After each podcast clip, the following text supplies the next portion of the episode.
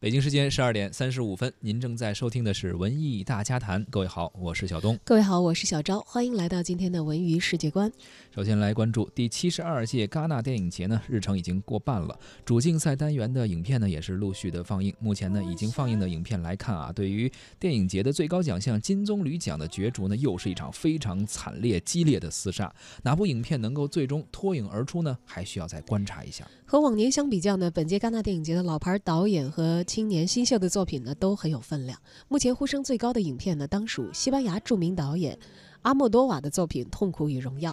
现在呢是冲击今年金棕榈奖的最大热门了。这部电影近日在戛纳电影节放映之后呢，是收获了不断的好评。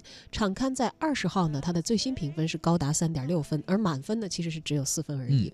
法国导演拉德利的长片处女作《悲惨世界》二十号给出的这个评分呢是二点九分，仍然是具有冲击金棕榈金棕榈奖的实力。该片呢强烈的现实主义风格呢可能会令评委非常喜欢。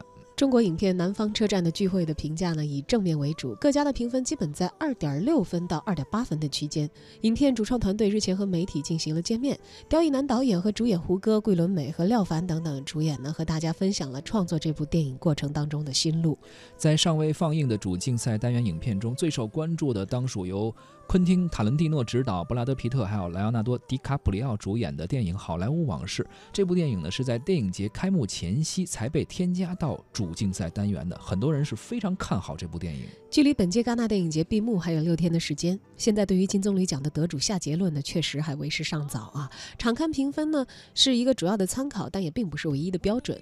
往届场刊评分很高，但是空手而归的作品呢也有不少。对于最终的结果，还是要等到二十五号戛纳电影节闭幕的时候